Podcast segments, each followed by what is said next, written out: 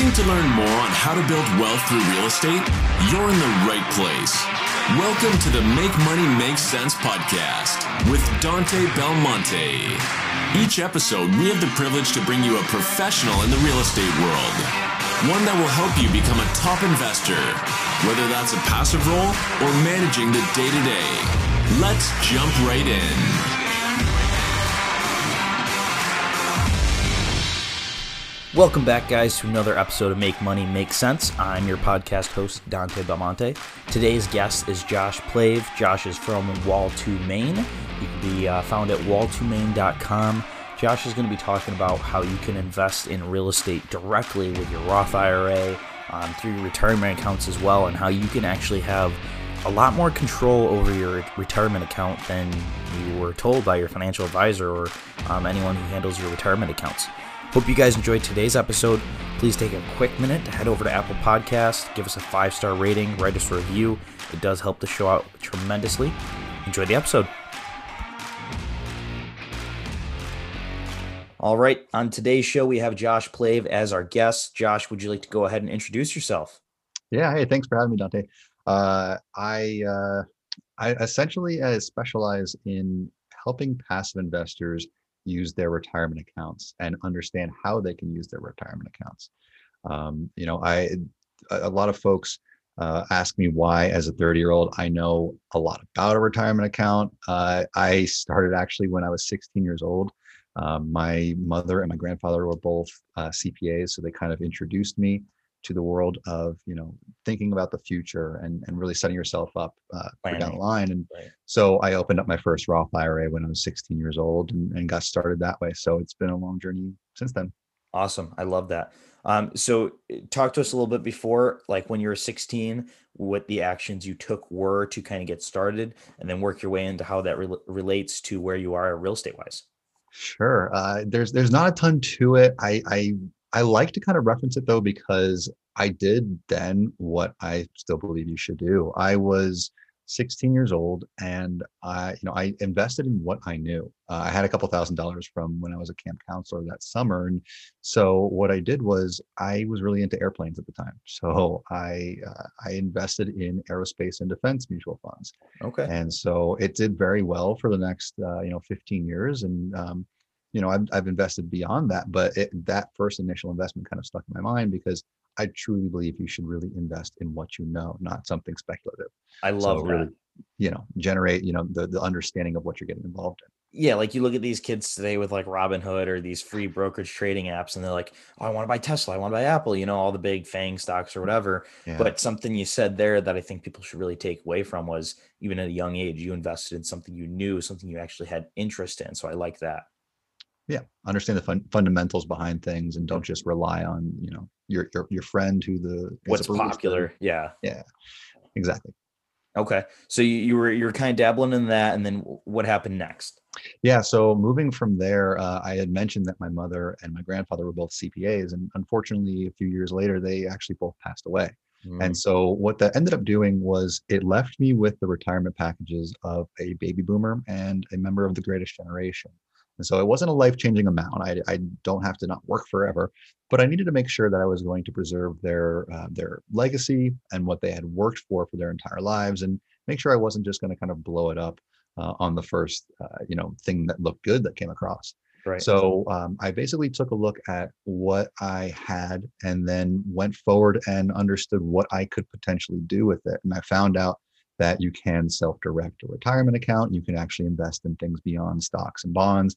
And so I started kind of investigating real estate because I knew I always wanted to get involved in real estate. And um, from there, it kind of gave me the opportunity to really pivot and figure out where I wanted to jump into real estate. Uh, I did all the podcasts, the webinars, the meetups, you know, books, everything that you do to get educated, and eventually landed on multifamily, which I kind of jumped into straight away. Um, and I knew it was going to take a little bit of time to get multifamily up and going. So in the meantime, uh, I have been, and I still do, uh, utilize private money lending as well to kind of facilitate some cash flow while uh, you know I'm waiting in between deals. Awesome, I love that. So it, something I do is I host like monthly meetups every month, so that way I can convert these active investors into passive investors. And we have about thirty to forty people per month, and so I actually about Mm, the last meetup, I believe I did like a full blown presentation on what syndication is and how we use it in our company and our firm. And I actually ended off the presentation with, you know, you can lend through your retirement account, you know, through a self directed IRA, you know, something of that nature. And everyone was just like, blown away. People, you know, came up to me after like, I didn't know I could do that. Like I thought I had to, you know, work with a financial advisor and only put it in the stock market or mutual funds or ETFs. And I was like, no, you can control your investment a lot more than you think. And you can put it in these, you know, these uh, tax benefited investments. So I thought that was pretty cool. So would, would you say that correlates a lot with what you do and what you educate on? Oh, 100%. I mean, that was me, uh, you know, five years ago, I was, I, I was unaware of it. And so um, I like to say, you know, the the two main sources of people's uh, wealth in their lives. Number one is their house, most mm-hmm. of their mm-hmm. equities in their house, and number two is a retirement account. Most people have more in their retirement account than they do in actual cash, and so it's a great vehicle to tap into. So much of the education um, surrounding retirement accounts is from folks who are benefiting from selling you products, whether it's an actual account or whether it's uh, you know the the brokerage fees or the transactional fees and so you get a lot of skewed um, information i could say yeah. uh, and that's kind of why i established my company Wall2 Main because i wanted to come at it from an actual investor perspective educate folks on what is you know out there and available to them because it kind of took me two to three years to gather all of these pieces from across the internet and really study it and go to meetups and, and see presentations and figure out bits and pieces and I've kind of moved it all into one place so that people have a good kind of understanding of all the, the broad perspective of everything they have available to them. Yeah, because there's there's a lot to it, and people just don't really understand. So something like that, you'll see, you know, with stocks, they'll tell you, you know, what the if you're investing in the last whatever ETF you're investing in, they'll show you the last ten historical years that that um, has produced, and a lot of times they leave out the fees, or they say, you know, it's a point oh oh whatever brokerage fee, and that directly affects your returns. But when you're looking at real estate or syndications, those projections are with the fees, acquisition, disposition, refinance, you know, all those fees are accounted for and it shows you the actual return. Um, real quick, Josh, tell us where you're at today, what you're doing that's real estate related, um, just so people can kind of understand and know where you're at and how you know so much about what you're talking about. Yeah, absolutely. So um, I currently, day to day, I actively syndicate opportunities. I syndicate multifamily deals. We look at um, as a general partner, correct? As a general partner, yes. Okay. Uh, and we we look for deals across the the Sun Belt, across the Southeast. You know, somewhere between 100 and 250 units, pretty large scale properties. Uh, looking for value add opportunities that that really give our our investors a, a chance to capitalize on something that's earning forced appreciation where, we really control the investment and we're running a business not just reliant on you know nearby comps or or whatever that single family uh, tends to rely on so um, that's pretty much what I do today day to day. I work with partners to identify properties, uh, to put them under due diligence and, and, take a look at, you know, if it's if it's the right investment, right move for our investors. Um, in the meantime, I also passively invest myself into multifamily properties. And as I mentioned, I utilize uh, private money lending as well. Awesome. I love that. And so, so the way I kind of want to segment this is I want to talk about UBIT because I know what you've done with the UBIT, UBIT calculator, but I also want to talk about the benefits of investing in real estate versus stock. So w- which one do you want to start with? I'll let you take the rein on that one. Uh, let's let's go with like the the beginning and transition over into. Okay. Tax. All right. Take it away. All right. So uh, essentially, the, the nice thing about a, you may have heard of a self directed retirement account, like a self directed IRA. It's the same thing as an IRA. They're literally the exact same thing. It's a naming misnomer. You just have to not have your account at like a Schwab or a Vanguard. You know, these big custodians, these big banks that we all have our accounts at, it needs to move over to a, uh, a typical um, an, an, atypical custodian, something that you probably haven't heard of or, or something. So, um, right. personally, as a an investor myself and someone who doesn't really benefit from selling people accounts or anything, I tend to advocate for checkbook control accounts. There's really two types. There's custodian control and there's uh, there's checkbook control. And so usually you'll move your money over to custodian, and that's the first step. Um, that's what a custodian account is, and then you can kind of you know go and invest in deals from there. With a checkbook account, uh, I like to add a second layer, which actually it may add a little complexity, but it makes things a lot simpler in your day to day. So at the same time that you've opened up a custodian account, uh, the company that you you know tap to help you out they they actually are opening up an llc at the same time mm. and so the custodian account is investing all of the funds over into this new llc and with this llc you're now the manager and so you can actually open up uh, a checking account and so you can freewheel from there. You don't have to to send in paperwork to the custodian get their approval. I've seen people actually not be able to invest in opportunities because it took three to four weeks to get the, the custodian's approval so they missed the funds due date. Um, so i really like to advocate for checkbook because the costs generally are way cheaper. It's a lot cheaper to maintain month to month and so your your ongoing expenses are something like 25 or 35 dollars whatever the wire fee is uh, I like to joke that you can find a deal at breakfast and fund it by lunch. Yeah. Uh, but it really simplifies your life.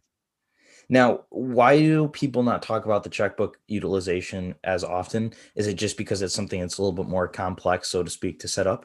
It takes a little more uh, effort. It, this is going to sound cynical, but most of the education that is done in the space is done by custodians who have uh, a, a, pawn in the game. They have a reason to to be pitching opportunity or these, their accounts to you. And so they typically will educate you enough to get you excited and really interested in opening an account, but they won't really tell you the full picture of everything available to you. Um, and so it took me a while to figure out that I actually had checkbook control available to me. And really anybody does. There's no reason to to not look into it and see if it's right fit for you.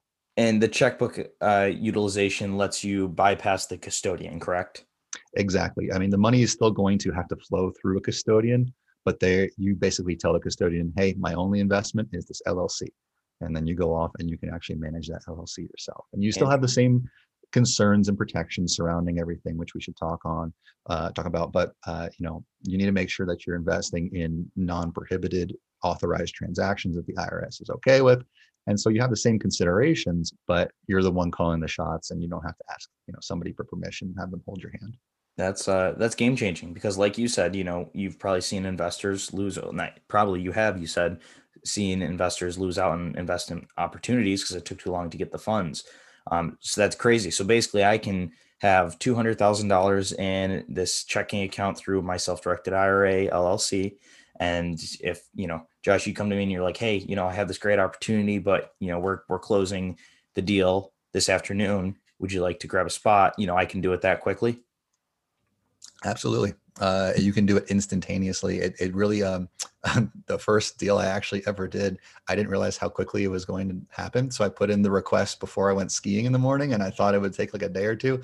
And I ended up getting a call while I was on the ski slopes. So I closed my first deal while I was skiing at Breckenridge. See, see guys, that's passive investing right there. He's investing well going down the hill. yep. I like it. Okay. So, so we got the checkbook control basically over. What's the next part people should know about?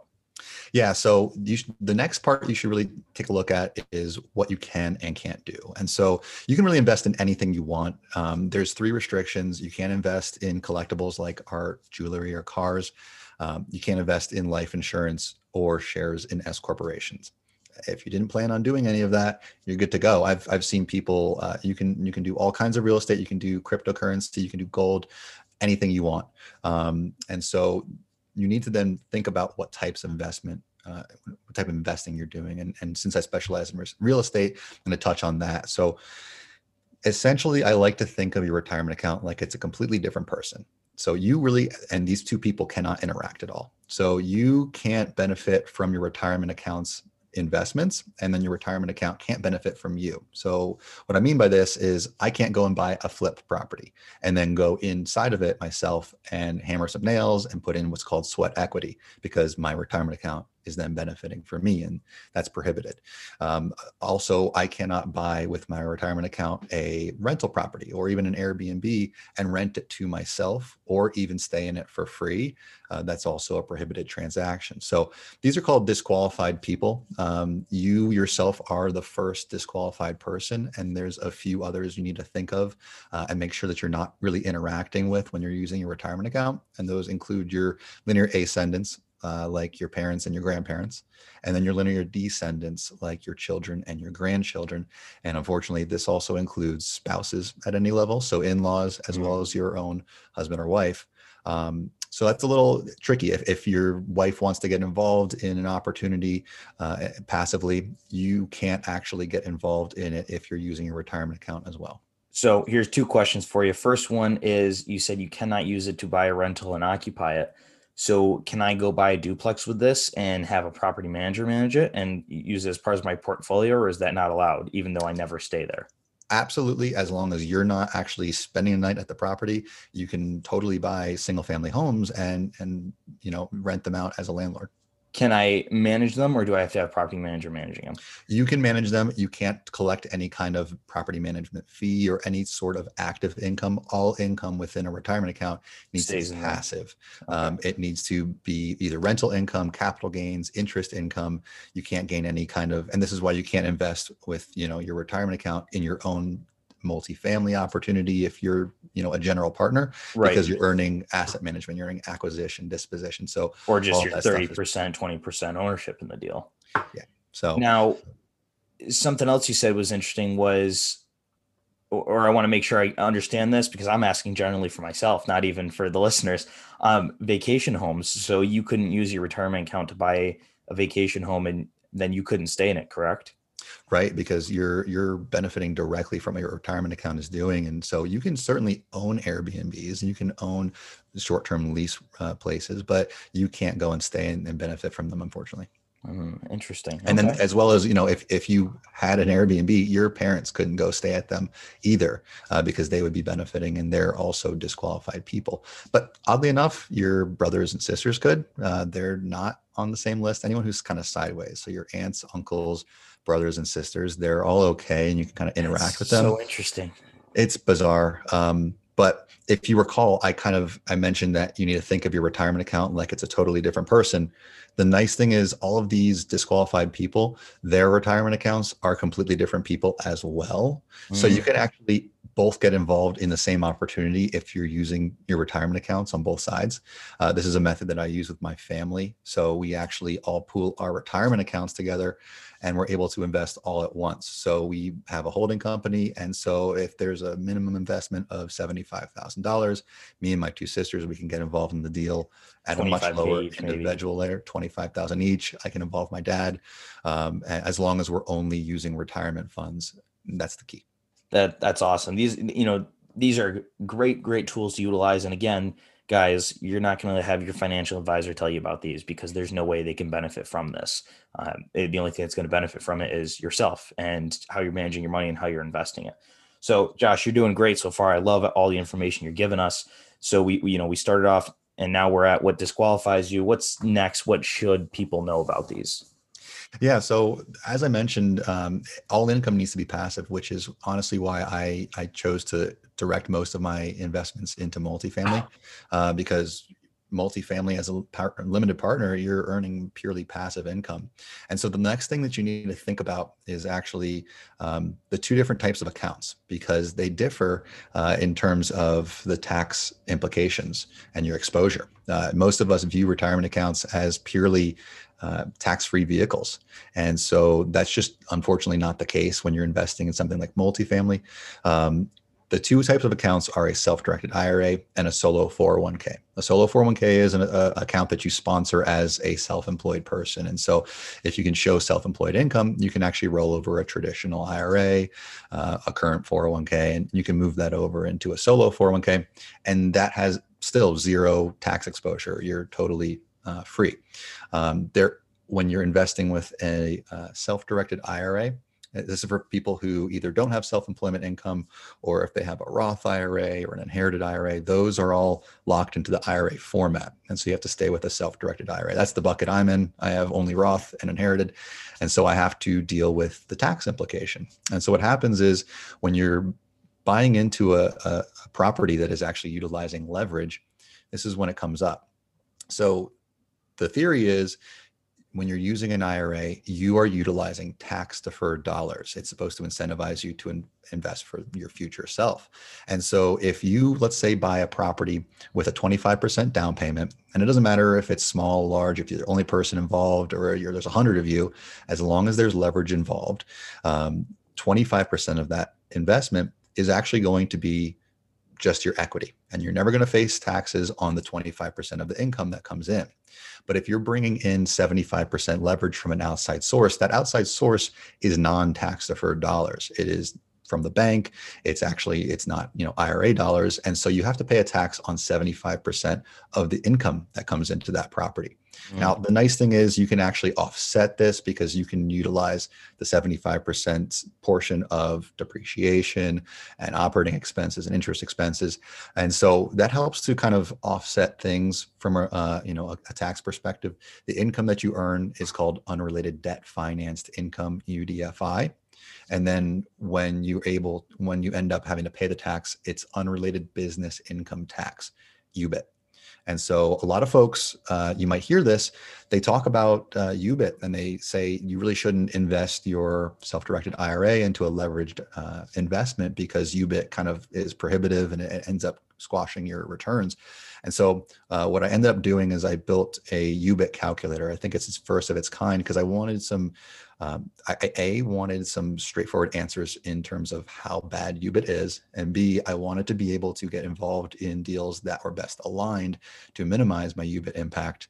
Um, so when I built it, I've been able to do all kinds of case studies and figure out exactly what types of investments are perfectly aligned for a self-directed IRA. So, what type of investments are perfectly aligned for self-directed IRA? Glad you asked. Um, so, what I've found is the nice thing is because you're banking a lot of losses in the first few years, you actually, for most properties, don't have to pay any UBIT for the first three to four years on your cash flow. You know, most most multifamily properties they they are a five year hold, and so for cost the segregation cash, up front, all that good stuff. Yeah. Well, I, I should mention. Uh, self-directed IRAs actually can't make use of uh, cost segregation studies or any accelerated depreciation. They can only use the cell the um, the sing the 27 and a half what is it called? The, the regular depreciation. Yeah regular depreciation. So they can only make use of straight line um, but luckily there i mean it's there's still that benefit there. Wow um, so that's huge. So real quick i i don't want to like fly right over this. No, so yeah. self-directed iras cannot utilize the benefit of a cost segregation correct? Right what about solo 401ks or any of those? Can they or also not?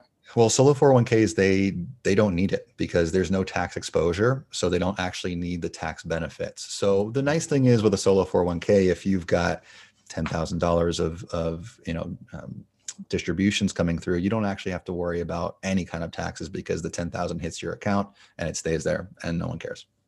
So the only time a cost segregation really benefits someone is saying, hey, you know, I'm Dante, Josh, I'm going to invest with you. Here's a check for $50,000 because I'm giving you straight up cash out of no special accounts. I can utilize the cost segregation.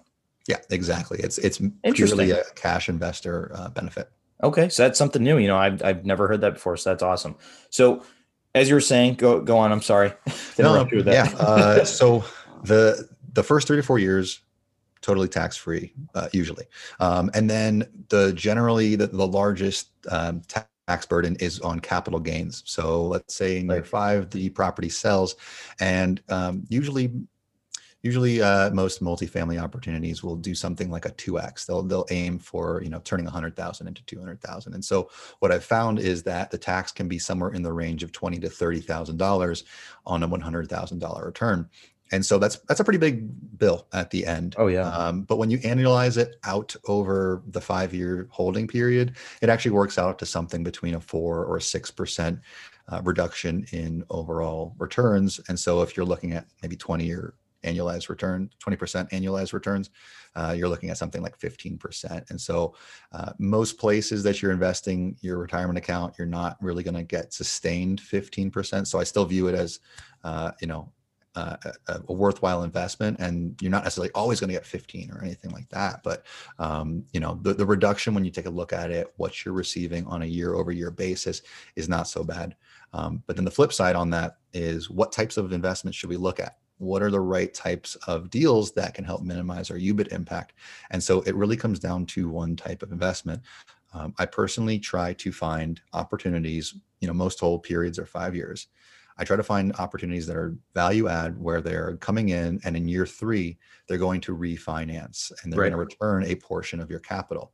And so what that does is a return of capital is not a capital gain. It's not a capital event. There's it's no not a taxable event. It's tax. It's not a taxable event. Exactly. So you don't actually have to pay UBIT on it. So if you're investing hundred thousand dollars and in year three it aims to refinance and return, let's say fifty thousand dollars back to you, you can actually go and take that $50,000. It's a new minimum investment in another opportunity, and you can turn and be in a second opportunity faster before you've ever really had to pay UBIT at all.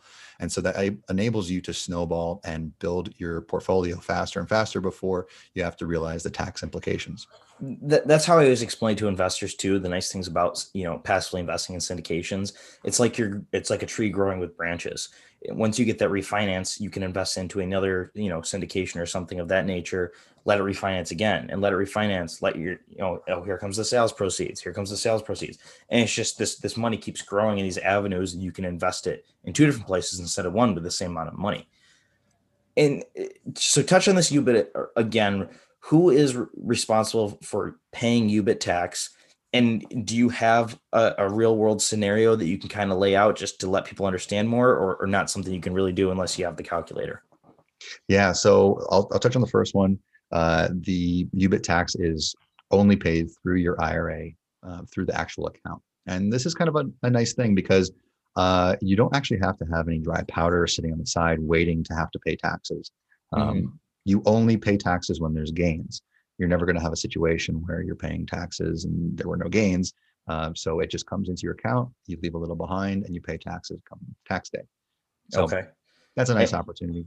Right, right. Okay, so that makes sense. And then, do, do you have an example, kind of at a number standpoint, of how that looks, so people can understand like the impact of UBIT and how much of a numerical value that is, or percentage, yeah. maybe? Yeah, uh, on the the property that I um, general partnered uh, late last year before COVID hit.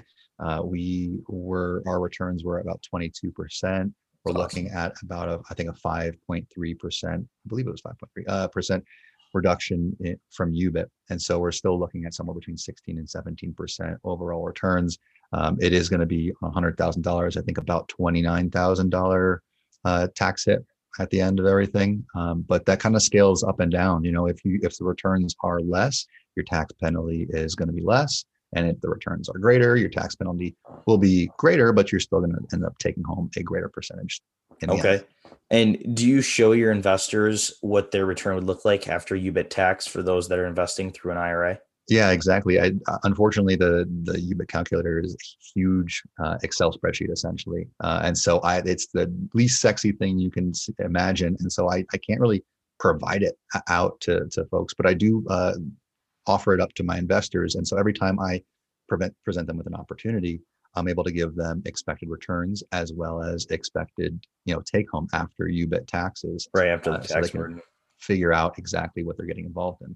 That's awesome. Yeah, it, the UBIT tax for self-directed IRAs is kind of like the repre- uh, depreciation recapture for capital gains and 1031s and all that. You don't hear people talk about it too much you know everyone talks about depreciation and being able to write off all this uh, income from the property as a paper loss but then no one talks about the not so sexy side or the you know the not having the benefit of having to pay that uh, depreciation recapture. Ubit tax is the same thing with self-directed iras through syndication. So I, am glad you shed light on that because that's a big deal. It's real world. Yeah yeah people like as humans we kind of like to look at all the positives of, of an opportunity and not really take it the full cycle, the full picture of, of everything you need to think about.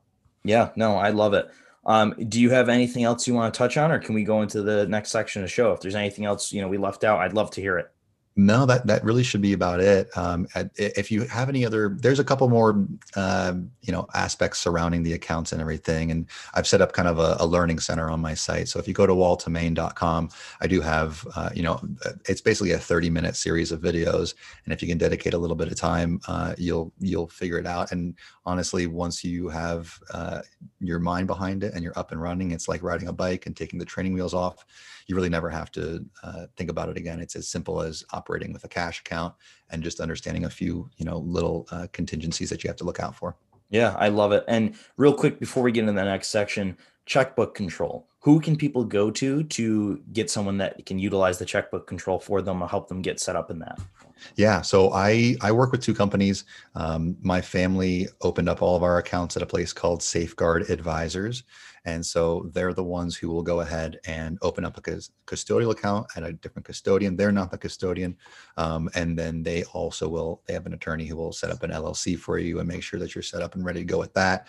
Um, the nice thing with them is they are, if I like to advise people, I like to suggest safeguard advisors for folks who plan on using their checkbook account for a, a variety of real estate uh, investments, uh, not just passively investing, because they actually offer, um, you know, in perpetuity, they offer uh, consulting uh, access. And so you can get advice from them and ask them, hey, this thing I'm thinking about this investment, is this going to be kosher? Is this a prohibited transaction? Is it something that I'm allowed to do?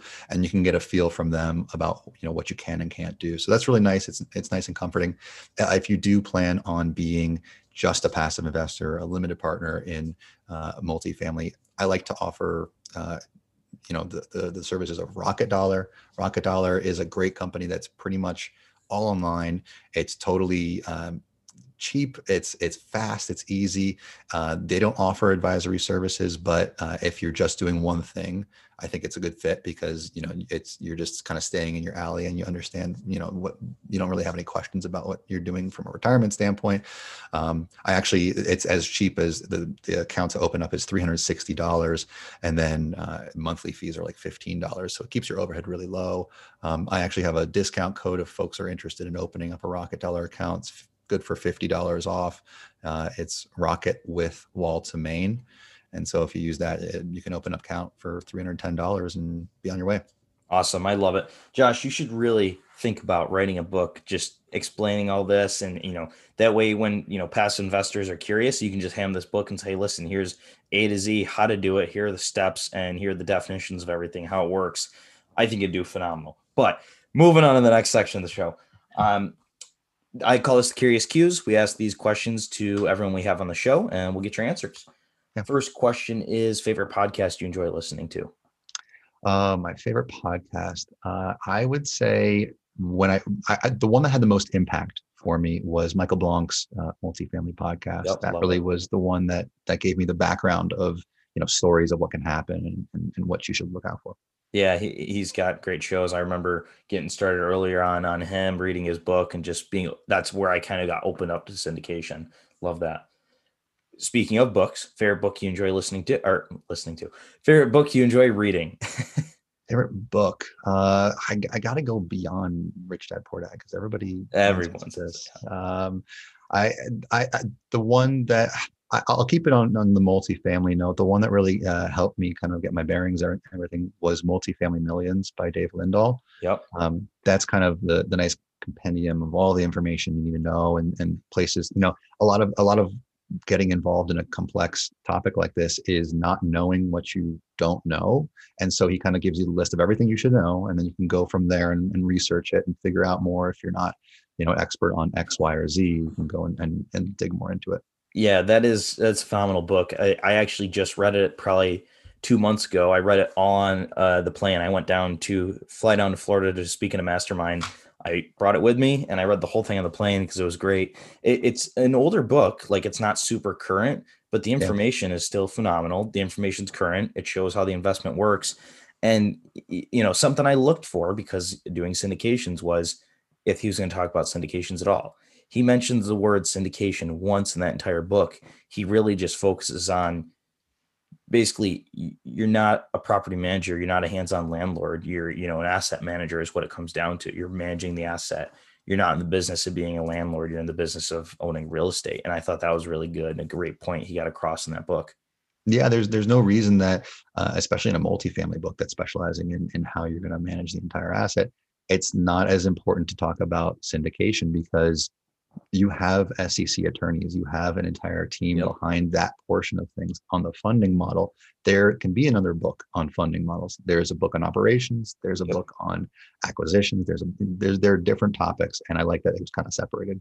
Yeah, and he even touches in like the small multifamily stuff. You know how to buy the four families, the six families by raising capital from one individual, not a hundred individuals. So again, great book. Definitely suggest people go out there and uh, read that one biggest hurdle in real estate you've had to overcome? Uh, for me, I I am an introvert. You know, I got I, I, I built the UBIT calculator for a reason. I love sitting in Excel. I'm a I'm a kind of a tech nerd, and so I just like my own me and my own time. So honestly, networking and getting myself out there has been difficult. It's you know there's a lot of people who are very extroverted who can make connections uh, and everything, and I never thought that I would actually be someone who was able to capital raise and bring passive investors into opportunities. But I found that once I I found my expertise and I found this topic that I actually know quite a bit on, and I realized that people actually need to know this, uh, I was actually able to speak on a specific topic, and that's the way I've been able to share uh, knowledge with people. And I didn't feel like I was some sort of salesman or I was some sort of guy who was trying to convince somebody on something. It once you get to that opportunity or that point where you really feel like you're presenting an opportunity for people and you're just giving them information, that's the empowering moment where you know that you can help others. Yeah, I love it. That's great. Uh, favorite non-real estate related hobby? Uh, I'm gonna go with skiing. I moved to Denver specifically to go skiing and being outdoors, and uh, and it's been a, a, good six years. Unfortunately, I'm leaving the area because my wife is pregnant, but uh, I've I've really enjoyed. Uh, that's one of my whys. Actually, I should touch on this. I went skiing at Vail one day, and it was the deepest powder uh, day I've ever had and the pass actually got closed right behind me and so the mountain was pretty much empty there was no one who could actually get to the mountain uh, and then the next day there were two to three hour lines at the lift line because everybody saw the pictures of how there was four to five feet of snow and so i actually keep a picture and a video from that day um, someone showed the the maze on the lift line and i keep a picture of that in my computer because uh, under my file that's called why because one of my reasons for why is I want to be able to take advantage of opportunities when other folks are not forced to. You know, weekend warriors are yeah. named that for a reason because they have to go out and enjoy life just on Saturday and Sunday. And so every time I go out and I'm able to enjoy a Tuesday or a Thursday, uh, you know, pretty much unencumbered by other folks, it really deeply reminds me of why I'm doing this. And with a kid on the way, I'm sure that's just going to amplify even more. Yeah, well, I love that. Congrats on having the you know the kid coming. That's awesome. Thanks. And it, it's so true. Once I started getting into real estate and I had you know free time, I'd go out and do things on like a Tuesday or a Wednesday, and I'd be like, "Where is everyone? Is this place closed or something?" I'm, I'm the only one here, and it's pretty cool. Like you said, the weekend warriors. Yeah, it's you and all the seniors at Costco. Yeah, exactly. Knocking over old ladies to get the last thing. Um, newbie advice. So, what advice would you give to someone who's you know looking to get started in real estate? uh, whether it's a passive or active investor? You know, I, I, I think it's it's said pretty often, but I it's it's it bears worth repeating. I, I uh, just educate yourself. Find out, you know, find out what's available to you, and really drill down into that one topic and figure out how you're going to approach it, what your angle is going to be, and make sure that you're an expert on that one topic. Because once you master that, you can really take advantage of the best opportunities. And then from there, there's always time. You can pivot into the next available thing, but don't get shiny object syndrome. Focus on one thing. Yeah. Get educated and and head down that one path. Yeah, that's great. Where, Josh, where do you see yourself in 10 years?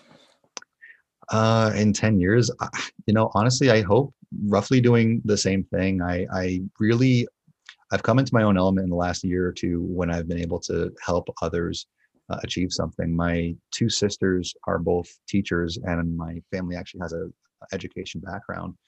And so I I've always been involved in business, but I really like this aspect of being able to empower other people.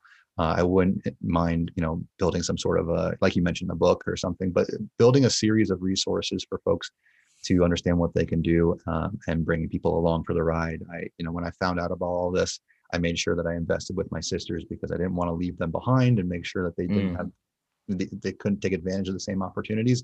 And so it's really no different uh, than that than with my sisters. I want to do that for everybody else and and show them you know what they they have in front of them. Well, Josh, thank you so much for coming on the show this evening. You did a phenomenal job. You you dropped loads of info, loads of knowledge that people can now use and go utilize and you know diversify their portfolio portfolio a little bit or you know take control of it. Um, where can someone get in contact with you if they you know want to talk about UBIT, talk about the calculator, or you know just get educated more by you of what you're doing? Yeah, it's all on, on my website, wall2main.com. Uh, and I'm actually offering currently a free PDF on the top 10 tips and tricks when investing passively with your uh, retirement account.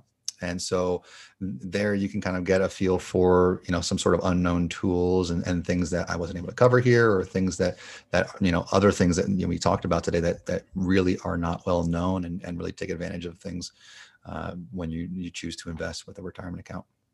Awesome. I love it. Well again thank you so much for coming on this evening and uh, we'll be talking to you soon. Thanks for having me dante. Thanks for listening.